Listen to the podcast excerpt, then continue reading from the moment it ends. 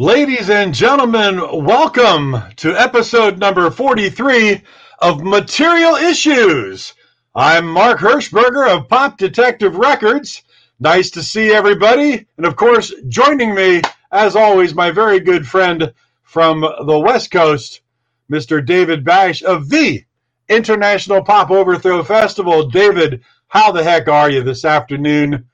I guess early afternoon you? Late afternoon. Very well, Mark. Thank you for asking. Full disclosure, I've been going through another series of chest issues, but again, it doesn't appear to be my heart, thank God. So we'll, we don't know exactly what it is right now, but, it's probably that old anxiety bug. Yeah. Rearing its ugly head. That's the blues songs you need to write, is that old anxiety bug. That's right. But I'm feeling it's all good. I'm feeling pretty good right now, and very glad to to be here. Let's see what. I had my dad with Reena, and I had my dad with us for a couple of days. That was nice. Very cool. I love my dad. It was great to have him in our home the first time since we bought it. He'll be turning 91 this weekend, you said? Turning 91 on Saturday, yes. Wow. We'll be going up to Bakersfield, which is where my sister and her family lives. That's who he stays with permanently. So, we'll be going up there, 100 miles north of L.A. To celebrate that. Let's see what else. IPO? No particular news. I think last week I mentioned that we got San Diego and L.A. We got the venues. So I'm in the process of booking bands for that. Yeah. Of course, we have Phoenix coming up in less than 3 weeks. We've got Chicago coming up at, at the last 9 days of April. Right. We've got Liverpool, of course, in mid-May. And speaking of Liverpool, when you say that, I sent you that video of Jeremy in his in his legendary Liverpool performance that we did talk to him about on Material Issues a couple months ago. But we did locate the video where he destroyed the front stage of the famous Cavern. Yeah, this is something that was the first year of IPO in Liverpool. That was something that I missed because we used two stages in the Cavern, yeah. And I happened to be on the other stage introducing or sending off a band when that happened. I came back on the other stage, and like the amps are all down on the ground. Nobody. I figured Jeremy would still be playing, but they ended their set a little bit early. The amps are down on the ground. The mic stands are down on the ground. I have no idea what the hell's happened. And then the sound engineer comes up to me and tells me, yeah, they knocked everything over. I'm thinking, Jeremy and his band? Are you serious? They wouldn't hurt a fly, But then you and Reena told me what had happened. And it was like, what the hell? And they of course, were none too pleased. But I thought to myself, you know what? If any band had to do something like that, I'm glad it was the Jeremy band, because Jeremy would pay for everything. Right, he would be like some young kid band that says, man, we're skint, I couldn't believe I found the video, too, and I was like, I'm so glad you did, because I had never, I hadn't seen it live. And we weren't exaggerating. That was the best part about it, that I found out that you'd given an accurate rendition of what had happened. Then, I asked Jeremy, and he said, well, the feeling kind of came over me, David. And then his kids followed suit. And it's like, oh, my God. But well, I tell you what, when April jumps into the crowd, you want to be on the receiving end to catch her, right? I'll just leave that right there. Well, she's a very nice young lady. No, actually, she's a mom now. She's married. She's a mom, yes. She's married to Adam. They've got a great family. They do. And, she's wonderful. Yeah. And speaking of wonderful, we have wonderful guest today on Material Issues. People, they hear songs, from their youth, or they hear songs during their youth. And sometimes they just take for granted that the people who recorded them actually wrote them. Well, of course, we know better, but that doesn't mean we always know who wrote everything we've heard. Right. And this gentleman, the one I'm about to introduce to you, has written songs that a lot of people who we know and love have recorded. People like Herman's Hermits, The Yardbirds, Cherry Smash with Fade Away Maureen, the great psych pop song that's on Rubble compilations and all kinds of stuff like that. And the Tremolos, who had a big hit with one of his songs. And, of course, the most famously, Manfred Mann with Ha Ha Said the Clown, yeah, and Fox on the Run, both big hits in the UK. And the Hollies with Listen to Me, which was also a huge hit in the UK and, you know, is definitely thought of as one of the greatest Hollies songs ever. But he was a recording artist in his own right, releasing several albums.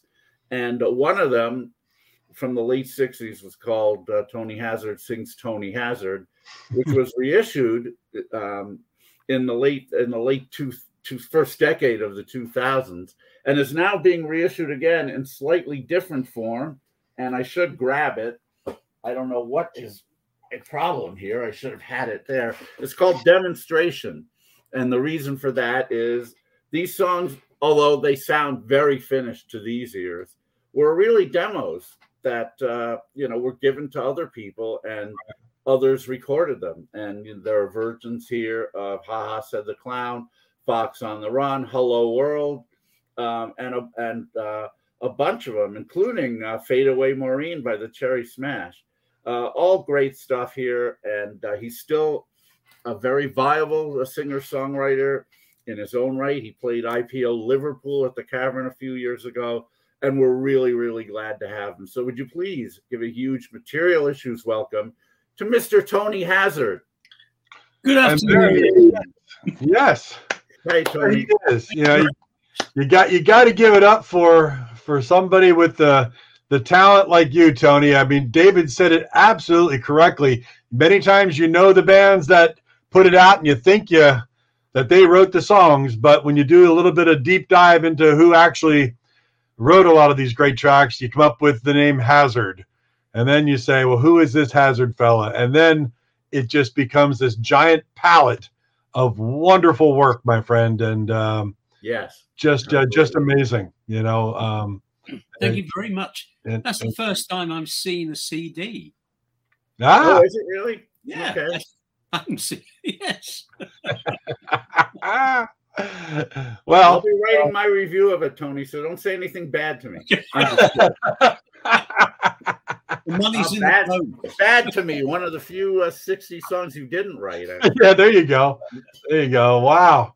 Well, nice to have you here, Tony. You know, fantastic. We like to bring on guests and Material Issues that people sometimes may not know that much about, and they need to know about you, and they need to know about all the things you've been involved in, and that's going to lead them down a lot of really cool roads. So thank you for being here and being a part of this. One thing, I read somewhere that you started off young playing the ukulele, besides guitar as well. How did that come about? I used to see this ukulele in a shop window walking to school, and I always wanted it. First of all, I wanted a trumpet. I'll never forget the advert said, "Not a toy, a real musical instrument," but it was plastic. But my parents wouldn't get it for me. And then I saw this uke, and I really wanted it. And then one Christmas, they bought it me for Christmas, or Father Christmas did. Mm-hmm. And I loved it, absolutely loved it. And then from on the age of 12 onto guitar after that. But I've been coming back to the uke all the time, and that's the uke on the front of the CD sleeve. Right. Oh wow, it's the same one. Wow. No, it's a hand-built one by a luthier in. Well, were your parents musical? Did you learn how to play the ukulele from them, or how did you teach yourself? I got a book with the chords and songs and learned very old-fashioned songs. Believe me, if all those endearing young charms would have faded by tomorrow, today, something like that, I remember.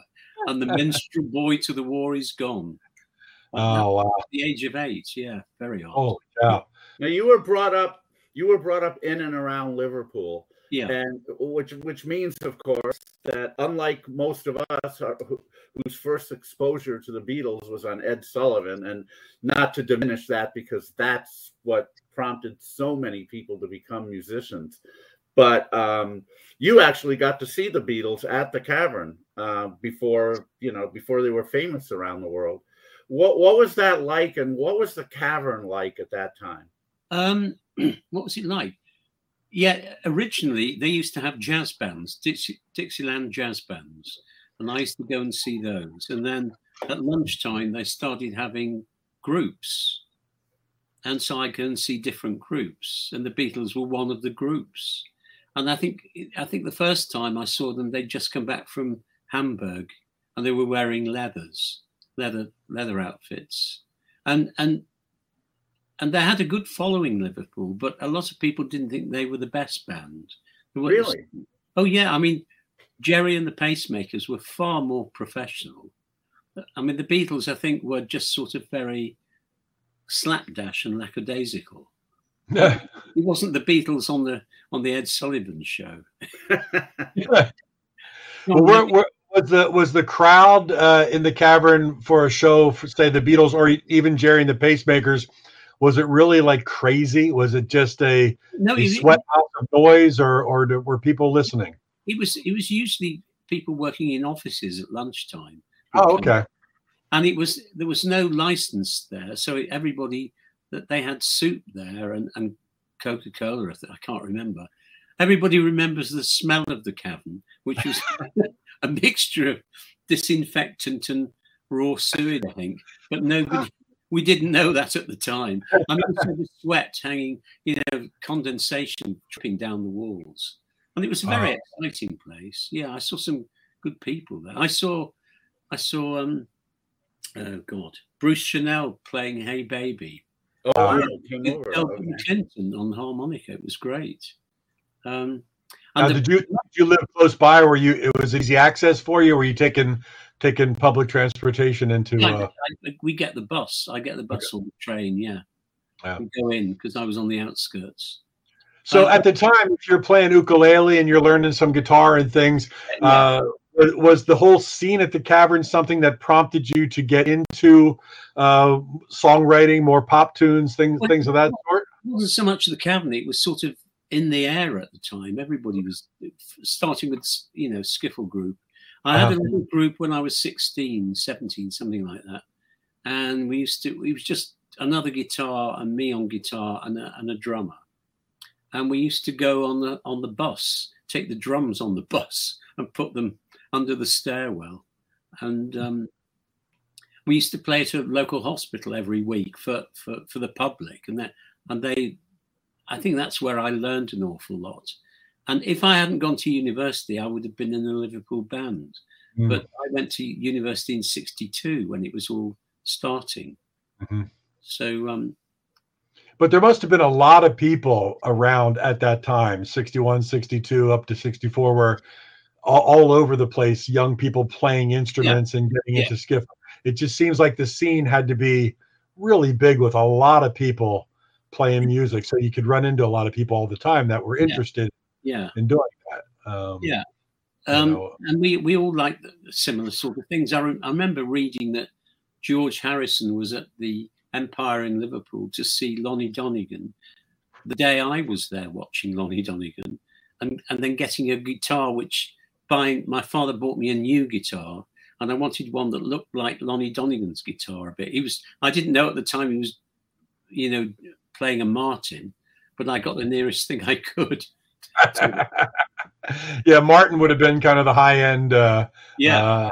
Did Your Chewing Gum Lose Its Flavor on the Bedpost Overnight was a huge hit in the States. Yeah, yeah. Actually. But skiffle never really caught on here the way it did there. There were a couple, there was the odd song like that one, and then In the Summertime by Mungo Jerry several years later. But it never really caught on here, unfortunately. Yeah. Yeah, so did you initially, and we're talking about now, you know, when you've decided you are going to be a musician, did you see yourself initially more as a songwriter than a musician, or the other way around? It was the other way around, I think. Because I joined a band at university, and I didn't know what I was going to do for a career. My father kept writing to me and saying, "What are you going to do?" And I didn't know. So I was doing my degree, and then the final year, the drummer in the band said, "Why don't we go professional?" And the lights went on and the bells rang, and I knew what I was doing. And I told my father, I wrote a letter to him, and he wrote back and said, "I'll support you for a year," by which which he meant he'd send me £1 occasionally. Probably about £3 over 12 months. Well, back then they could buy you something anyway. Yes. So what was the first song you wrote? Oh, golly. It's probably I used to do sometimes with the band at university. We were doing things like we'd do Beatles stuff when that came out, but we used to do Ray Charles and Jimmy Reed, bluesy sort of stuff, Hoochie Coochie Man, all that sort of thing, with harmonicas and things. And I was writing slightly different stuff from that. I can't remember. There was a song called "If You Were True," which we never, I think we did a demo of it, but nothing happened to it. It never got published. And what prompted you to really start writing, though? What to made the light go off and say, you know, I should try my hand at this, and what made you feel that you were accomplishing something that maybe was decent, you know? I don't know. I don't know where that came from. It was just sort of automatic. It seemed to be something I was interested in, and that's what happened. And do you have all the old notebooks that you've written all the lyrics and? No. I asked some people that, and they're like, "No." I met a friend at university called Tony Garnett, who worked for the BBC. And he came up to see a friend of mine, and friend introduced us. And Tony said, and I played some songs to him, and he said, "I think you're very commercial." And I didn't know what he meant by that word. Yeah. But he said, if you want to do anything in the music business, you've got to go to London. So at the end of the year, at the end of this academic year, we went down to London and played there and had a residency in West London. Nice. We played every week until a fight broke out. It was a bit like Glenn Miller. I was standing there playing, and the chairs in the air being bashed on people's heads, and I'm playing away. And they closed it down after that, which was a shame. It was a good part. Oh no! How long after that did you get your record deal? Was it with Columbia first? Yeah, it was incredibly fast. It was, I'd been offered, I think one of the demos that the group had done had got into the hands of a chap who was a sort of agent, manager, radio station owner. And he was offering me a deal. And I said to the band, they want me, not the band. What should I do? So they said, go for it. You know, who knows what's going to happen. And that's very nice of them. Yeah, my friend. I've always worked that way. Yeah, my friend Tony said, I don't think you should do this. Because he's very dodgy, this chap. And after that, 2 weeks after that, he was murdered with a shotgun. Wow. Because somebody didn't like him. And then Tony introduced me to Jerry Bron, because he was working with Manfred at the time, who was doing the music for the Wednesday play for the BBC. And that's how that developed. So... You mean just Manfred Mann, the person, not the whole band? Well, I think the whole band did the. Trying to think about it, I think it might have been the whole band that did the music, the theme tune. Okay. Yeah. It's amazing how you know, we've interviewed so many people from that time period of how they get their record deals, and they walked right into major labels and said, "Here's what I've got. Hey, we're signed." And you know, and you can't do that kind of thing in these days anymore. But so much of it is time and place and who you really run into. Yeah, I mean, timing was really good for you. You had one person introduce you to the right person. Yeah, that was, kind of stuff doesn't happen anymore. No, I was very, very late. I had dinner with Tony Gunn a couple of years ago, just before he died. Oh. And at the time, he was 80, and I didn't look it. He looked exactly the same. He looked younger than I did. We went for lunch, and I said, I was thanking him for what he did. He said, "No, you did it. You did it." But he was very instrumental. And then, if you think I left university in the June of 66, no, 65, in June of 65, and had You Won't Be Leaving in the charts in March of the next year, and had a single out as well, which was incredibly quick. You'll never put shackles on me. Yeah, that was it. You got to have a kind of moment where you sit back and go, "How did this just happen?" You know? Yeah, the whole thing is very weird. And you talk about the time frame of the '60s like that, and we talk with a lot of guests that we've had, and it very much is like that. It was such an open era with a lot of open ears and people looking for stuff and looking for talent, and there was a lot of talent. You had to have the talent. You couldn't have just been somebody with the songs. There was a lot of talent floating around at a time when there were sponges that wanted everything, and you're in the right place at the right time with talent. You know, it happened. Yeah, I think it was also in the air. If you look at the change from the 40s and 50s, because everybody talks in decades, but I think it goes from mid-decade to mid-decade.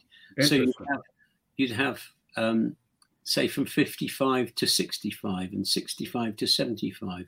That's how it seemed to me. And then it would change on those times. So you had the black and white grey days of the 40s and 50s and rationing and all that stuff. And then bright colours, everything exploded. So creativity exploded in the arts generally. Mm-hmm. Well, of course, in 55, you have Elvis starting to come to the forefront, and rock and roll, you know, being given to the masses. Yeah. And so many bands and artists, you know, following suit. Yeah. And then, as you mentioned, in 65, things start to get, you know, once the Beatles start to become famous, of course, changes start occurring in the musical landscape. And by 65, as you mentioned, there were so many bands out there doing that kind of stuff. Yeah. But yeah, I agree with you. That's a much better division than just the decades themselves. Yeah. How were your songs getting into the hands of the right people? Via the publisher, mainly the publisher's wife at the time, who was a real hustler. She was like a 6-foot Jewish Boadicea. Boudicca, I should say. She would never take no for an answer. She would just go to places, and she was very, very good at hustling. And we had a hit with You Won't Be Leaving, and then I was offered a contract, but everything I wrote, Jerry Bron didn't like, and I didn't know what to do, and so it went for a year like that. And I went to see him one day with 4 songs in his office, took acoustic guitar in and sang 3 of them, and he didn't like them. So I stood up and said, "There's no point in doing this," and walked out. And he said, No, play the 4th one. So I did, and it was Ha Ha Said the Clown. Ah, there you go. And a big grin came on his face. He said, "It's a hit." I didn't know. I've always been useless at telling what was commercial or not. I still don't know. Yeah. A lot of people don't. But he had an ear, I guess. Yeah, yeah. I mean, what happened to the other 3 songs? Did they eventually get recorded by other people? I can't remember what they were. I don't know. They're in that lost notebook of all his notes and chord structures. I know, right? Now, when you had your first the first singles in the charts, and did you Did you stop playing in a band and playing live and concentrate solely on songwriting, or did you continue to play live? No, I focused on songwriting. Once it was a hit, and I thought, what songwriters? Now I'm a songwriter. What do? They write songs. So I sit at home and get very excited by it. You know, before I went to bed at night, I couldn't. You know, I'd be playing and working things out, and get up in the morning and carry on, and it was very exciting for me. Now, when you were writing songs, where did you get inspiration, or how did you go about it? We talk to artists who will just be walking down the street or in their car, and they'll hum something and either write it down or something. But then you have a guy like Gilbert O'Sullivan that we talked to, who goes into his office at 8 a.m. in the morning and he sits there till 4 o'clock in the afternoon, just banging away and banging away, like brill building, songwriting. Yeah. He's going to get it done in a process. What was it like for you? How did things flow through you? I had friends who did that. They worked office hours and they would just churn songs out. I didn't do that. I mean, Ha Ha Said the Clown took 6 weeks before I got it to the way I wanted it. Wow. And I would take a long time. And at the time I was friendly with Kathy Chitty, Paul Simon's girlfriend. Oh. And so she used to tell me how he was. And it was very, very similar. She said he's going through a dry period and he can't write at the moment. but so where did I get? I don't know where the ideas come from. You just sort of, I would noodle around on the guitar and something would occur, and I think I like that. And then you sing nonsense words to it, and then something would develop. So melody for you kind of came first, then lyrically.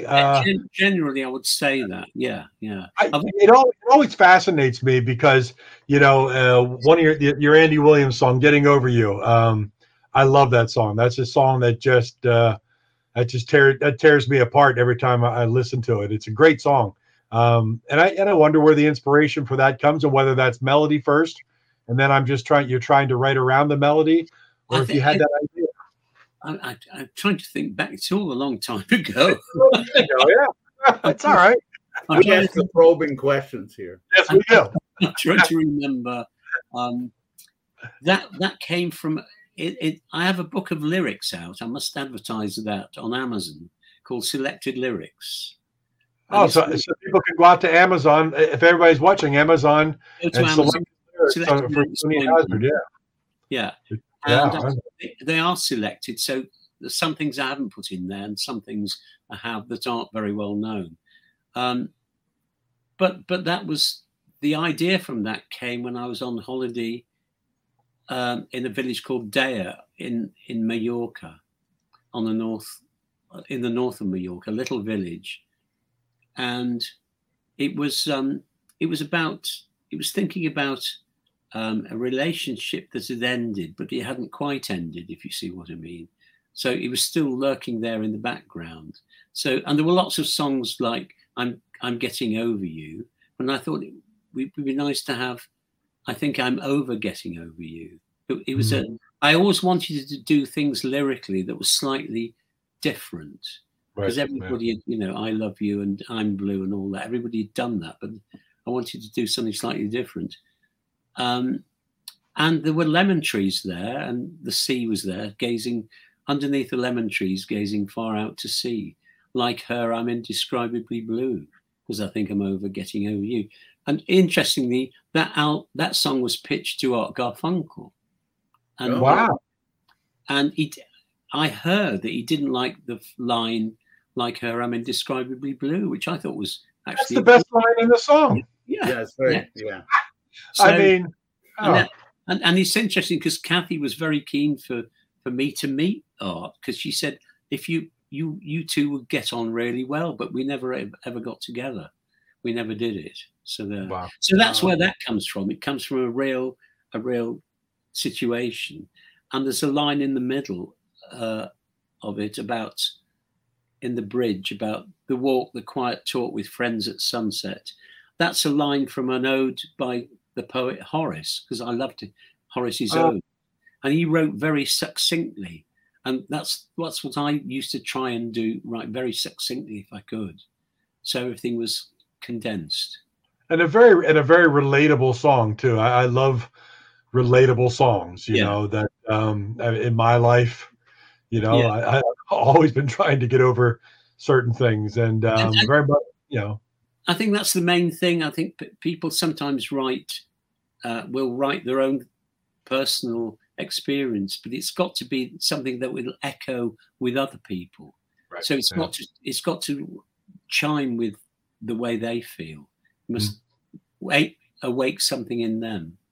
Yeah. Tony, in restudying your career, I came upon a song that I may now be my favorite of yours, "The Princess and the Soldier." Oh yeah, by Richard Barnes. It's a really beautiful, gorgeous song. Reminds me a lot of what Duncan Brown was doing around that time. And also, I want to thank you because it was through that I found Richard Barnes' solo album, which now I have to see if I can find for my collection. I got to hear some of it on YouTube, and it's brilliant. But it never came out in the U.S. Oh, right. It was on CD. I think it was reissued. I think it was, yeah. Oh, then I better. Then yeah, I better. I don't know if you get it. It might be on a eBay or something. Maybe on Discogs or something. Something like that. Yeah, I think eventually, a very famous group ended up recording that. Tell us about that. Well, it was. I thought it was a group, but it was a solo one. It was actually by Daryl Hall. Oh, it's Daryl. Oh, it's just Daryl. I originally thought it was Hall and Oates, and I thought this is very odd. It's like lots of things. I forget how they came about and what happened. And I was saying in an interview the other day that I couldn't remember how it happened. And I did. And there was a guy called Steve Apple, who was a producer. And he and his wife came to see me when I was living at Loudwater. And I think I must have played it to him. And he said, "Oh, that's really good." And I think that's how it got to Daryl Hall. Well, of course, you didn't know that 50-something years later we'd be sitting here at Material Issues telling you about how it came about. half my brain cells have long since, and ours too.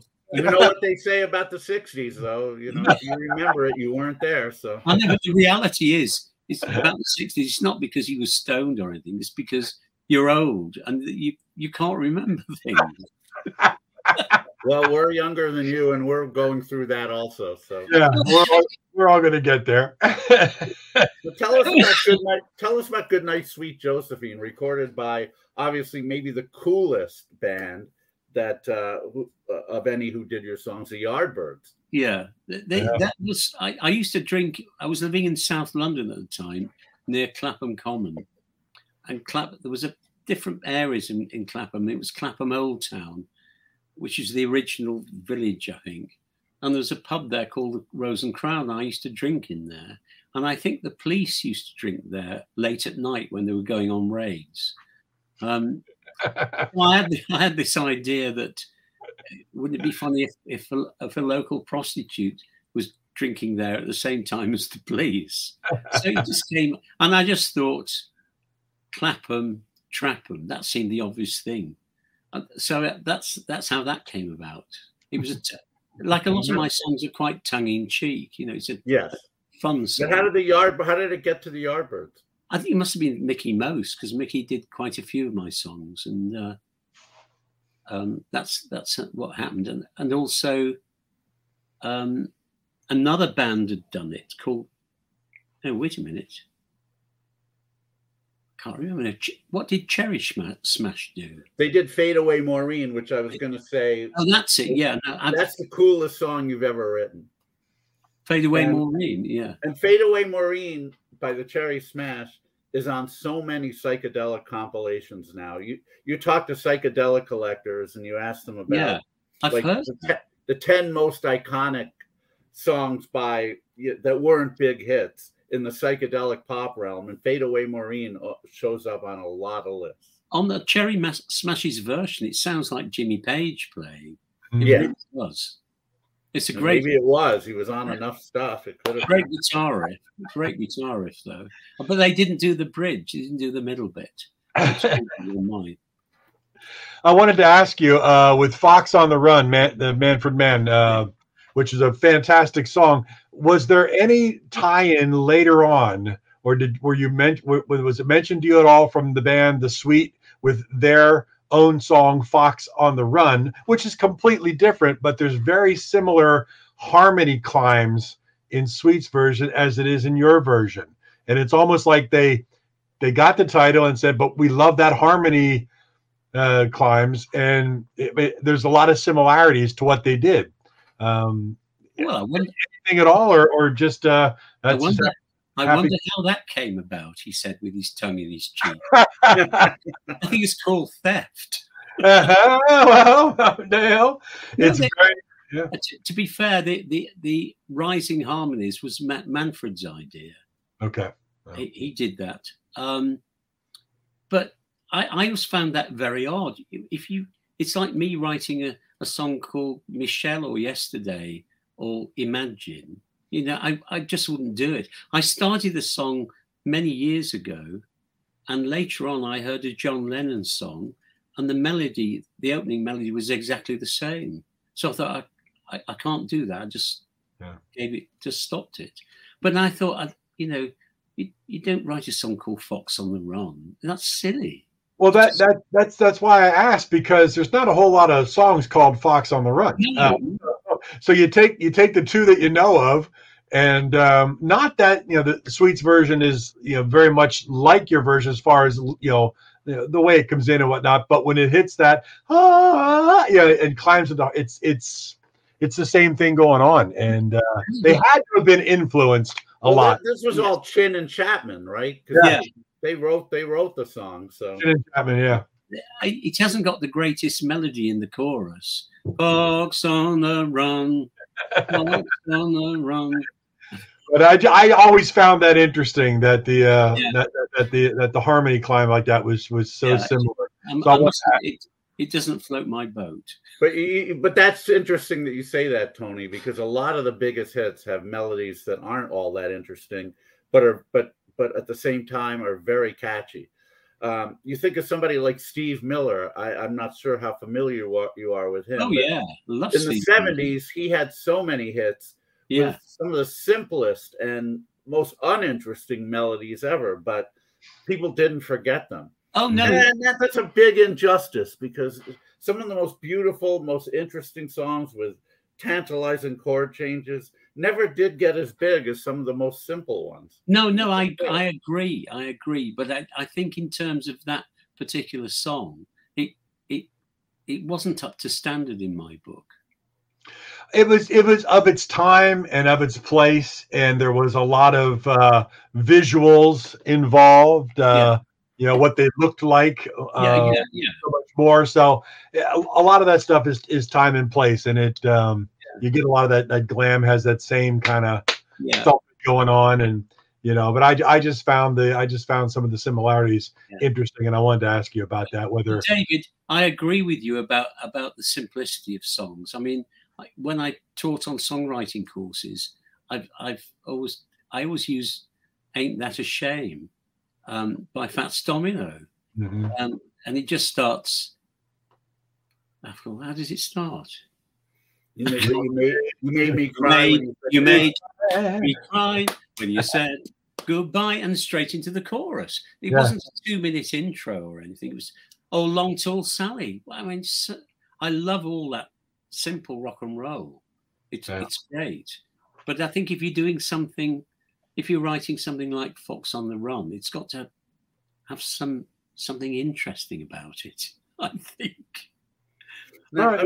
We asked questions here on Material Issues. Yes, absolutely. Tony Hazzard Sings Tony Hazzard. When you think about that album, or when I do, the first thing that comes to mind is the Graham Gouldman thing, because he was doing a very similar thing to you. Yeah. Writing songs that other people recorded. And then suddenly he puts out an album where he's doing his own versions of these songs. And that's exactly what Tony Hazzard Sings Tony Hazzard is. Was it your idea to do that album, or did somebody convince you? No, it was because it wasn't an album concept. It was just the demos over 3 or 4 years collected. And Jerry Barnes said, I think we should put them out, and got a deal with CBS or Columbia in the States. It was shocking. Yeah, it's shocking to hear that those are demos, because they sound very finished to me. I always tried to do well-finished demos, which in some cases didn't help matters. Manfred, for example, didn't like finished demos. He wanted to make a song his own. And so he would, the demos we used to hear in Bron Office by Gilbert O'Sullivan or Bob Dylan were all very, very basic, very, very simple. But other producers like to have finished things. And I said to Mickey Most once, when he did a song called Me the Peaceful Heart for Lulu, and I said that's exactly like the demo. I mean, we used the flute on it because the keyboard player Colin could play the flute. So I thought, well, I wrote the dots out and I played 12-string with the flute solo, and Tat the drummer played bongos in the middle bit, and that was exactly like Lulu's version. And Mickey said, I get demos that are so good, there's no point in trying to better them. And Jimmy Page played on it, and he said, that's a great demo. Will you send me a copy? I said, yeah. He said, I bet you forget. And I did. And you also did some vocal work. You were on a couple of Elton John albums. Yeah. I was friendly with a singer called Leslie Duncan, who... and she was in the song in the backing vocal circuit. So I it was a bit like joining a coach. There were several of us all doing the circuits. We do have the same people, and we all did harmonies automatically. So it was a great grounding in any sort of singing, right. And Elton was one of that group, and. So when he'd done Empty Sky with the Dick James, and then Gus Dudgeon was going to produce him. We didn't know this at the time, and he said, we called him Reg at the time, and he said, I'm doing an album. Will you come and sing on it? And we all said yes. And it was at Trident Studios. I remember listening to the track and thinking, wow, this is good. This is something else. And that was good fun. Yeah, it was great. So fun. You could see his talent. You could see. I mean, in your mind, did you think this guy's going to be a superstar? When I heard the backing tracks for the David with the Elton John album, I thought, this is really good. And I remember the musicians thinking, I'd like to pinch some of those, which I did for Loudwater House. I heard Caleb Quaye, for example, on guitar. Yeah. Nobody was like Caleb. Nobody played like him. I did hear a story that Eric Clapton was asked who was the greatest guitarist, and he said Caleb Quaye. Wow. And then BJ Cole on pedal steel, who eventually played in my band for a bit in the 70s. Have you heard Caleb Quaye's song "Woman of Distinction"? No. It's under just the name Caleb.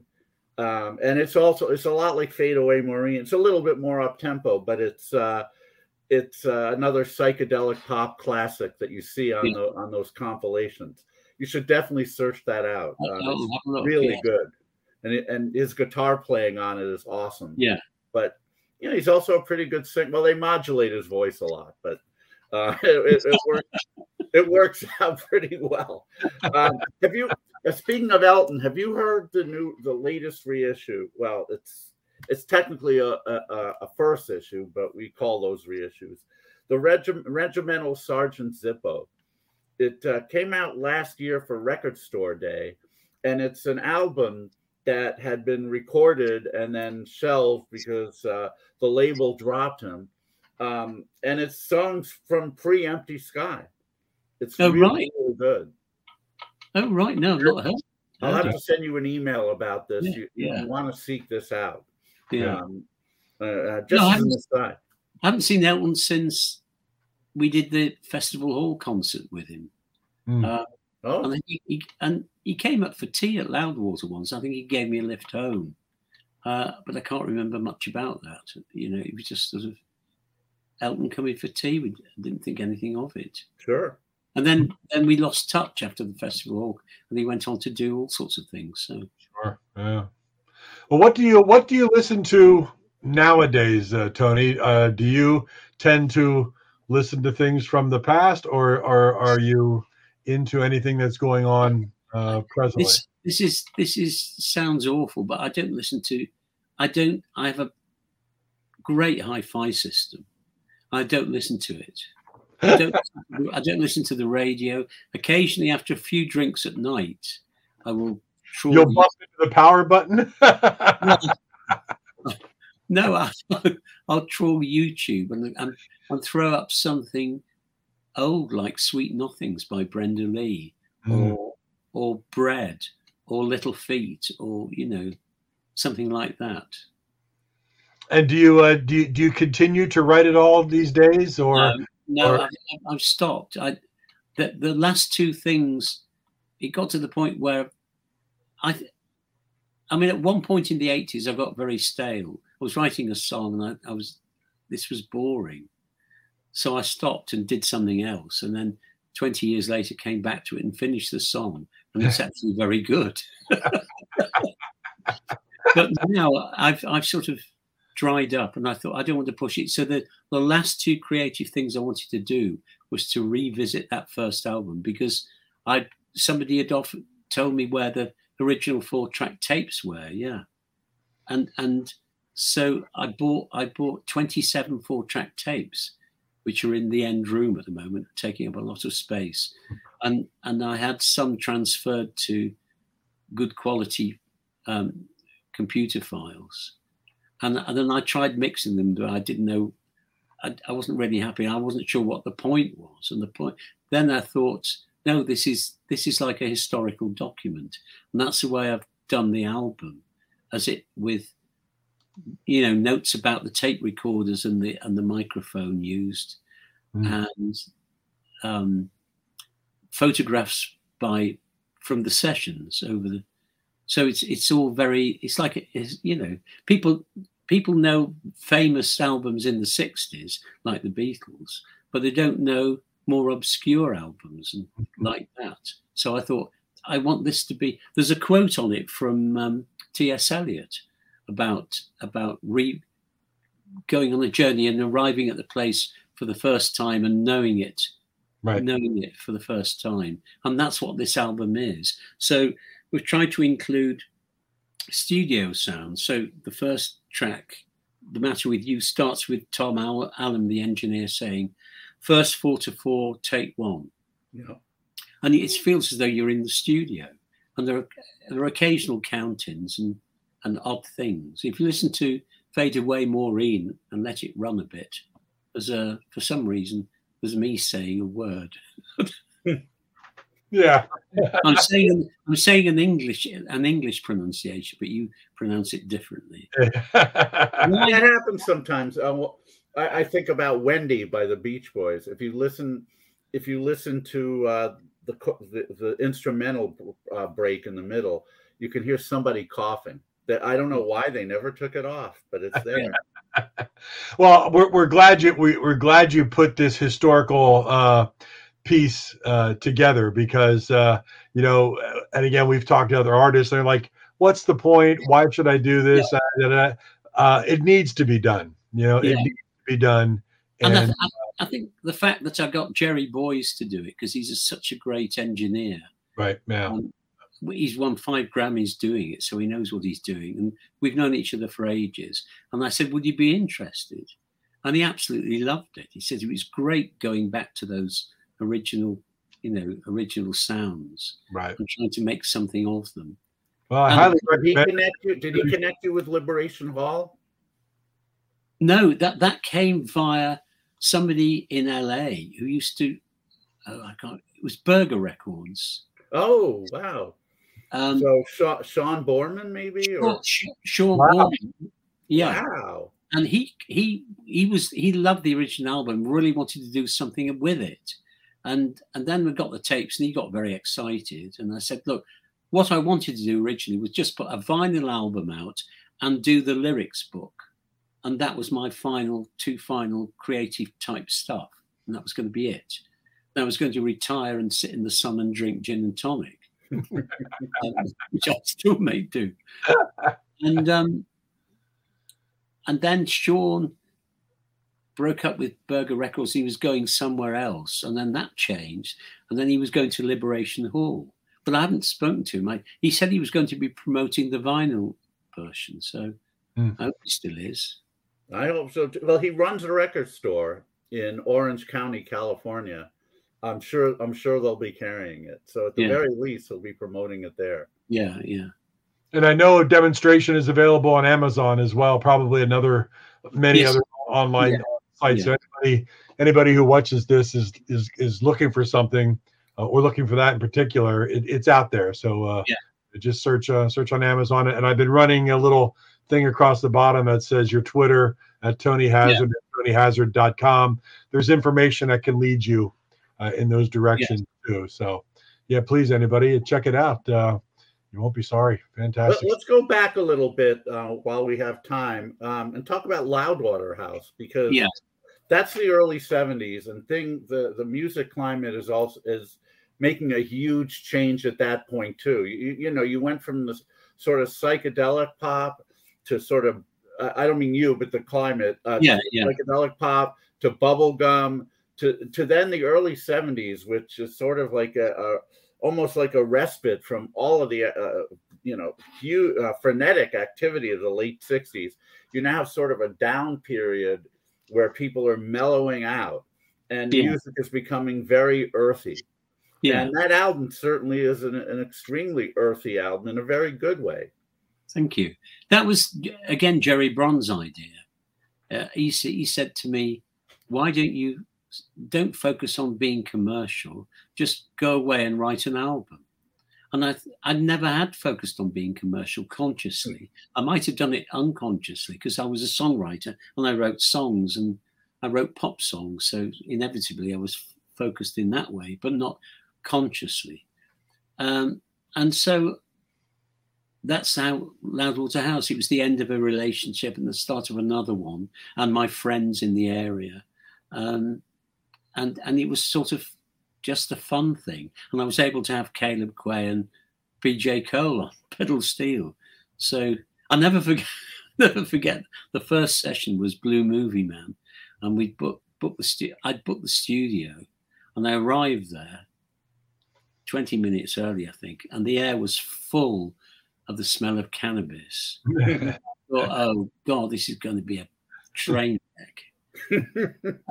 So I played it on acoustic guitar, and the drummer was a chap called Roy Otemro, who was the drummer with Cachise, with BJ Cole. And great band, by the way. Yeah. So I played it to them, and the backing track was recorded in 40 minutes. That was it. And except at the end of the session, I think we booked it from 2 till 8, something like that, that Roy was too stoned to pack his drums up. Somebody else had to help him. But it was a funny... The other thing, I found it, for some reason, having spent years in studios, I found it difficult to hear what I was singing with cans on. So we did a lot of the vocals with a speaker facing, behind the microphone facing me to just listen to the backing track. Wow. And at one point, there's a song called Loudwater Zoo, All My Friends as Animals. And they all came to the studio with beer and goodness knows what. So it was... that was the time.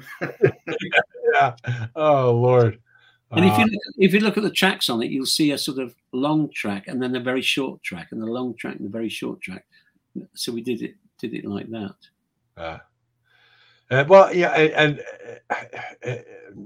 Not to put a sour note on, but most of your solo releases never really charted well. It was a secret. It was a secret list. Only certain people were allowed to buy it.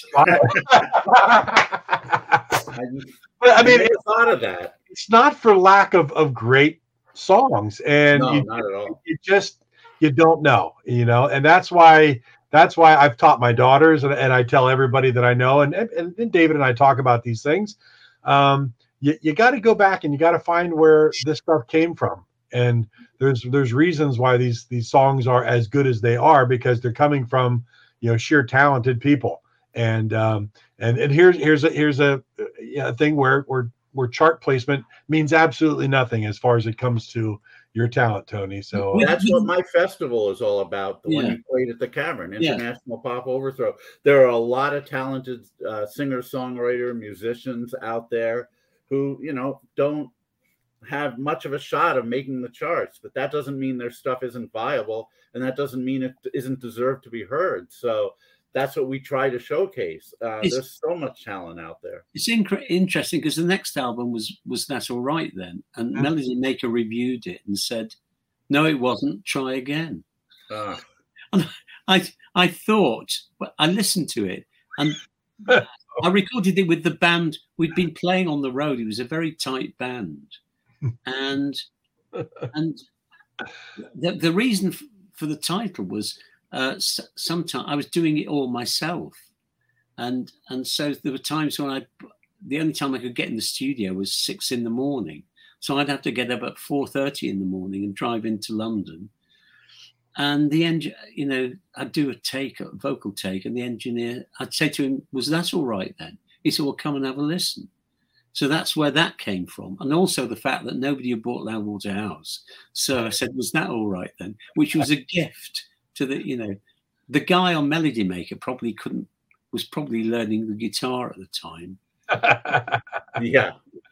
Anyway.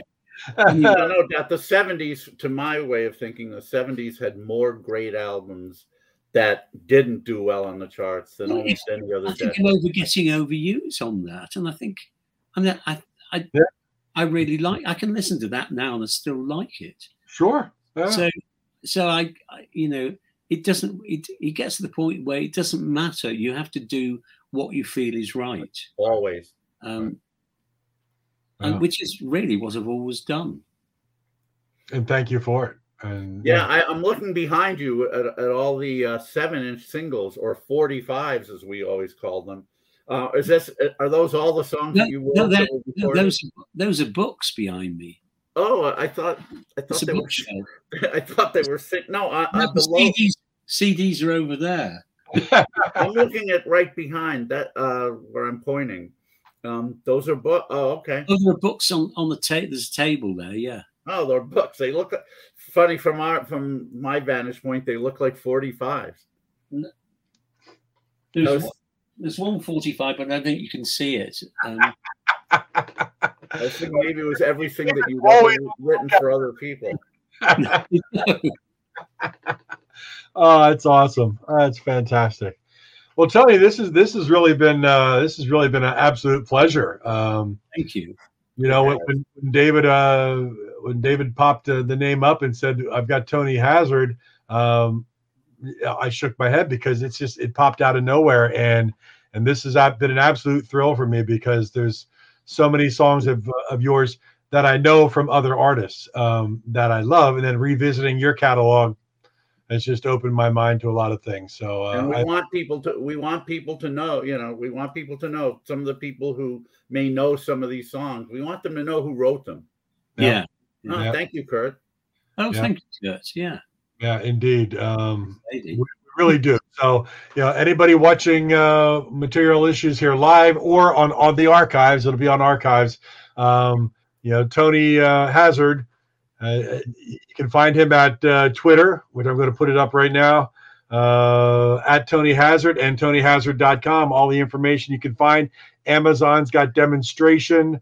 It's got the lyric book.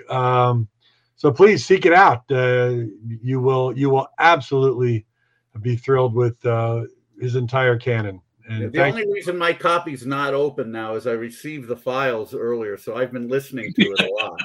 But I will be opening it before I write my review. So, and I'll make sure you get it. Make sure you get my review. Thank you so much, Tony. Thanks, David. Thanks with us, and for everything you've given the world, songwriting and recording wise, means a lot. And thanks for anyone who's watching and listening to this too. Yes, indeed. Seek it out. But my friends, stay happy, stay healthy, stay grateful, and thank you again. We appreciate it. Yeah. Yes, thank you, Tony. Be well. Yeah, take care. Have a wonderful evening. Good night. Cheers. Well, there you have it, David. That's episode number 43 with the unbelievably talented Tony Hazzard. Yeah, wow. Yet another gentleman who, you know, I don't think realizes the kind of impact that he's had on people. You know, even Stacy, you checked in. Great, thank you. Yeah, indeed. Yeah, I mean, that's you kind of, and we've talked to a few artists that are sort of like that. They don't really realize, or at least humbly don't realize the impact that they've had on a lot of people via a lot of songs, a lot of different bands that have covered it, and he's truly one of them. A super talented individual, yeah. And maybe the only guy who wrote songs with a certain title that became huge hits. This is such an awkward way of saying it. I'll do it this way: Fox on the Run and Hello, It's Me. Yeah, both of which on here, and both of which, title-wise, became big hits by other people. But Hello, It's Me, I think, you know, was written by Rundgren in probably early '68, before the first Nas album. So that one wasn't nicked by. That's a neat trivia question right there. Fox on the Run, yeah. Which we may do that. Maybe we'll have a future show which is only strange trivia questions, music related. Oh, I can come up with a million of them. That's sure what I thought. And you heard it here first. Yes, we did. And the other thing you're going to hear here first is who we're going to have as guests. Yes, on Material Issues over the next few weeks. Next week, we're going to move to New York City with, I dare say, the most beautiful rock band in New York and maybe the world. And not only beautiful, but extremely talented. And we're going to be glad to have Sly Boots on Material Issues, March 23rd.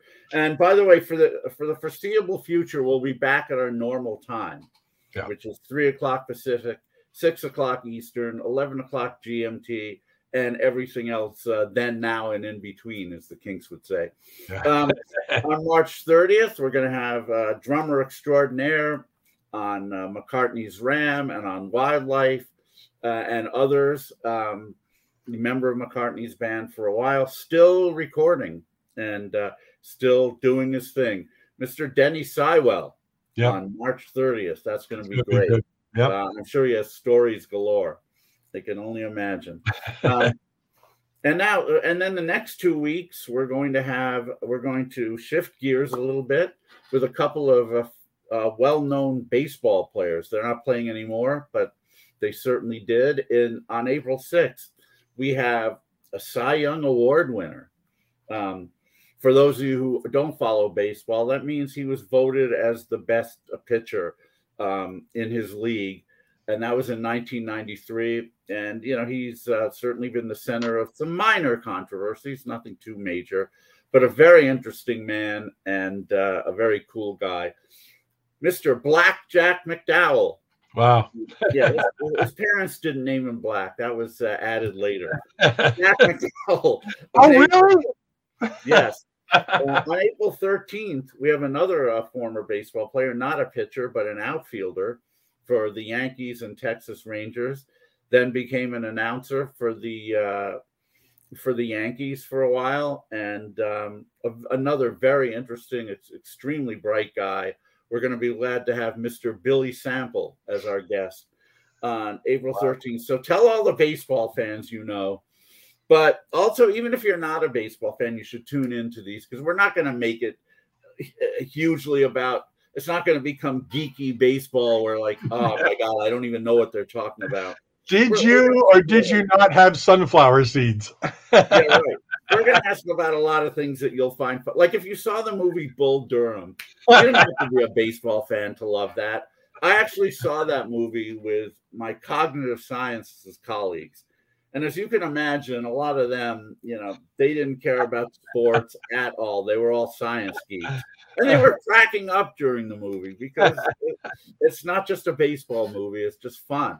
And these guys are going to be fun. Yes.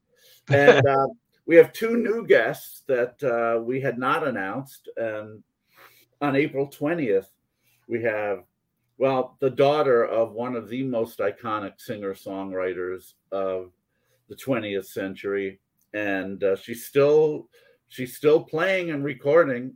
And the daughter who we're talking about was is a really great singer-songwriter in her own right. She released an album last year that was real good, and I'm sure she's going to have a lot of stories as well. Yes, that's right. It's Ms. Louise Goffin. Daughter of Carole King and Jerry Goffin on April 20th. That's not bad DNA right there, is it? No, it's not. And the apple didn't fall far from the tree. He's very talented as well. And then April 27th, we'll let you announce this one, Mark. Yeah, this just came to fruition a couple of days ago, and I'm very excited because I'm a huge fan. As you know, anybody who loves 70s power pop, they're an iconic power pop band that you go, well, we haven't heard from them in a while, but four great albums. Let's just get right to it. It's two members of Artful Dodger. We've got Stephen Cooper and the lead singer, Billy Pallaselli, and not only Billy co-wrote most of the tracks as well. So we've got two of the original members of Artful Dodger joining us on April 27th. Yeah, they are a very, very cool band. Some of the stuff they did is pure power pop. They remind me, I mean, not sound-wise exactly, but they're kind of in the same category as Enough's Enough. Yeah. Who, you know, a lot of people think we're more of a hard rock band, but if you listen to a lot of their songs, they're pure power pop. Every album of theirs has some power pop melodies happening. Artful Dodger is the same way. And they had their heyday on CBS records and tapes. And they were contemporaries. They played the same circuit as Blue Ash and Raspberries and all those bands back at the time. So I'm sure they've got plenty of stories. So that'll be interesting. Yeah. So, all right. So we've got a whole slew of great guests coming up in the next month and plus, and we'll have more. You know, we're always on the prowl for awesome guests. We stalk them. We stalk them. Yes, we do. We hassle them until they say, "Yeah, we'll do it." We even get attorneys involved on both ends. On both ends. I do want to mention two quick things, just because we had George Boyder on from the Head Boys a number of months ago, and he took a fall and ended up in the hospital . And he is doing okay. He's still in pretty bad shape. He's still trying to come out of all this. So we send our prayers to George Boyder of the Head Boys and hope everything works out for him. And, of course, an old friend of mine passed away recently, Ted Jones, who was the artist on most of four of Klaatu's five albums. Really talented artist. A lot of Terry Draper's solo albums. Ted did the artwork for it. He passed away last week, and God bless. It's nice to have the artwork for eternity for everybody to still enjoy. So, a couple of things I just wanted to say. No, and that's it for now. Material Issues. Another great show, David. Yes, it was. Boom. And so thank you very much for listening.